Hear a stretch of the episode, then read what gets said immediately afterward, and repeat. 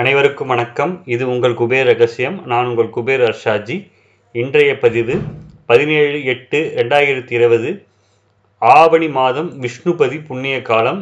வீட்டில் துன்பத்தை நீக்கி நன்மை செய்யும் பெருமாள் தாயார் வழிபாடு, அதை பற்றிய பதிவு இது. மனித வாழ்வில் பிரச்சனைகள் நாம் செய்த முன்வினை காரணமாக உருவாகி கொண்டே இருக்கும். அதிலிருந்து விடுபட்டு நற்பயன்களை அடைய இறை வழிபாடு மிகவும் அவசியம். இறைவனை வழிபட பல சுப நாட்கள் நம் முன்னோர்கள் வகுத்து வைத்திருக்கிறார்கள். அப்படிப்பட்ட நாட்களில் புண்ணிய காலங்கள் என்று அழைத்தார்கள். புண்ணிய காலங்கள் மொத்தம் மூன்று. அவை விஷு புண்ணிய காலம், ஷடசிதி புண்ணிய காலம், விஷ்ணுபதி புண்ணிய காலம் என்று அழைக்கப்படும். பஞ்சாங்கம் சித்திரை, ஆடி, ஐப்பசி மற்றும் தை ஆகிய மாதங்களின் முதல் நாள் விஷு புண்ணிய காலம். இவை பிரம்மாவை வழிபட உகந்தவை. ஆனி, புரட்டாசி, மார்கழி மற்றும் பங்குனி முதலிய மாதங்களின் முதல் நாள் ஷட சீதி புண்ணிய காலம். இவை சிவனை வழிபட உகந்தவை. வைகாசி, ஆவணி, கார்த்திகை மற்றும் மாசி ஆகிய மாதங்களின் முதல் நாள் விஷ்ணுபதி புண்ணிய காலங்கள். இவை விஷ்ணுவை வழிபட, அதாவது பெருமாளை வழிபட உகந்தவை.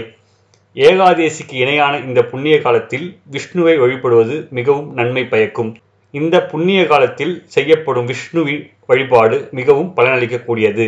இன்று குடும்பங்களில் பிரச்சனைகள் மிகுந்து அமைதியில்லாத சூழல் நிலவுகிறது. குறிப்பாக கணவன் மனைவியிடையே பிரச்சனை தோன்றி இனிக்க வேண்டிய இல்வாழ்வு வெறுக்கத் தொடங்கிவிடுகிறது. குடும்ப உறுப்பினர்களிடையே கோபம், ஈகோ முதலியவற்றின் காரணமாக தோன்றும் பிரச்சனைகள் எல்லாம் தீர்க்கும் அருமருந்தாக இந்த விஷ்ணுபதி புண்ணிய காலம் திகழ்கிறது.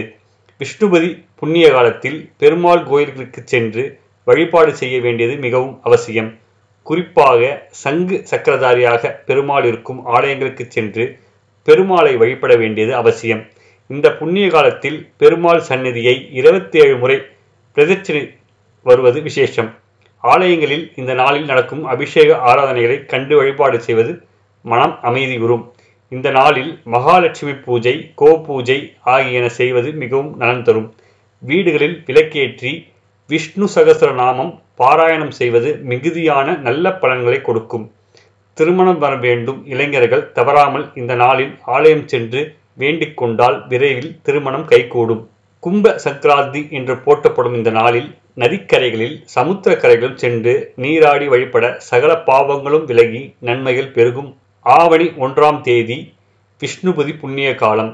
விஷ்ணுவை வழிபட்டு நாம் நன்மைகள் அடைய வேண்டும். இந்த புண்ணிய காலத்தில் மகாவிஷ்ணுவையும் மகாலட்சுமியையும் பெருமாள் ஆலயத்திற்கு சென்று வழிபடலாம். ஒரு தடவை விஷ்ணுபதி புண்ணிய கால விரதத்தை கடைபிடிப்பவர்கள் பல ஏகாதேசி விரதங்களை கடைபிடித்த பலன்களை பெறுவார்கள். இந்த விரதத்தை கடைபிடித்து வாழ்க்கைக்கு தேவையானவற்றை பெற்று வளமான வாழ்வை அடைவதுடன் மோட்சத்தையும் பெறலாம். அன்றைய தினம் பெருமாள் கோவிலுக்கு செல்பவர்கள் கொடிமரத்தை இருபத்தி ஏழு தடவை பிரகாரத்தை மலம் வர வேண்டும். பலம் வந்த பின்னர் மீண்டும் கொடிமரத்தை வணங்கிவிட்டு கோவிலில் அருள்பாலிக்கும் தாயார் மற்றும் பெருமாளை தரிசனம் செய்து வேண்டுதலை சமர்ப்பிக்கலாம். இறைசக்தியால் அடுத்து வரக்கூடிய மூன்று விஷ்ணுபதி புண்ணிய காலம் பூர்த்தி அடைவதற்குள்ளாக பக்தர்களது வேண்டுகோள்கள் நிறைவேற்றப்படும். முன்னோர்கள் சாபம் உள்ள பல குடும்பங்களில் எந்த செயல் செய்தாலும் தடைகளும் தாமதமும் ஏற்பட்டு கொண்டே இருக்கும். வீட்டில் எந்த சுப காரியங்களும் நடைபெறாது. எதற்கெடுத்தாலும் சண்டை சச்சரவுகள் நிம்மதி இருக்காது. ஒரு சிலருக்கு குடும்பத்துடன் ஆரோக்கிய பாதிப்புகள் ஏற்பட்டு கொண்டிருக்கும். யார் கொடுத்த சாபமோ இப்படி வாழ்க்கை இருக்கின்றதே என்று நம்மில் பலரும் புலம்புவதை கேட்டிருப்போம். இதை நிவர்த்தி செய்ய விஷ்ணுபதி புண்ணிய காலத்தில் பெருமாளையும் தாயாரையும் வணங்கி நாம் நம்முடைய பித்ரு சாப விமோசனத்தை பெற பெற்று இந்த விஷ்ணுபதி புண்ணிய காலத்தை சரியான முறையில் பயன்படுத்தி நம் வாழ்க்கையில் எல்லா வளமும் எல்லா நலமும் பெற வேண்டும் என்று வேண்டி, எல்லாம் வல்ல இறைவனையும் என் குருமார்களையும் வேண்டி இப்பதிவை நான் முடித்துக் கொள்கிறேன். நன்றி, வணக்கம்.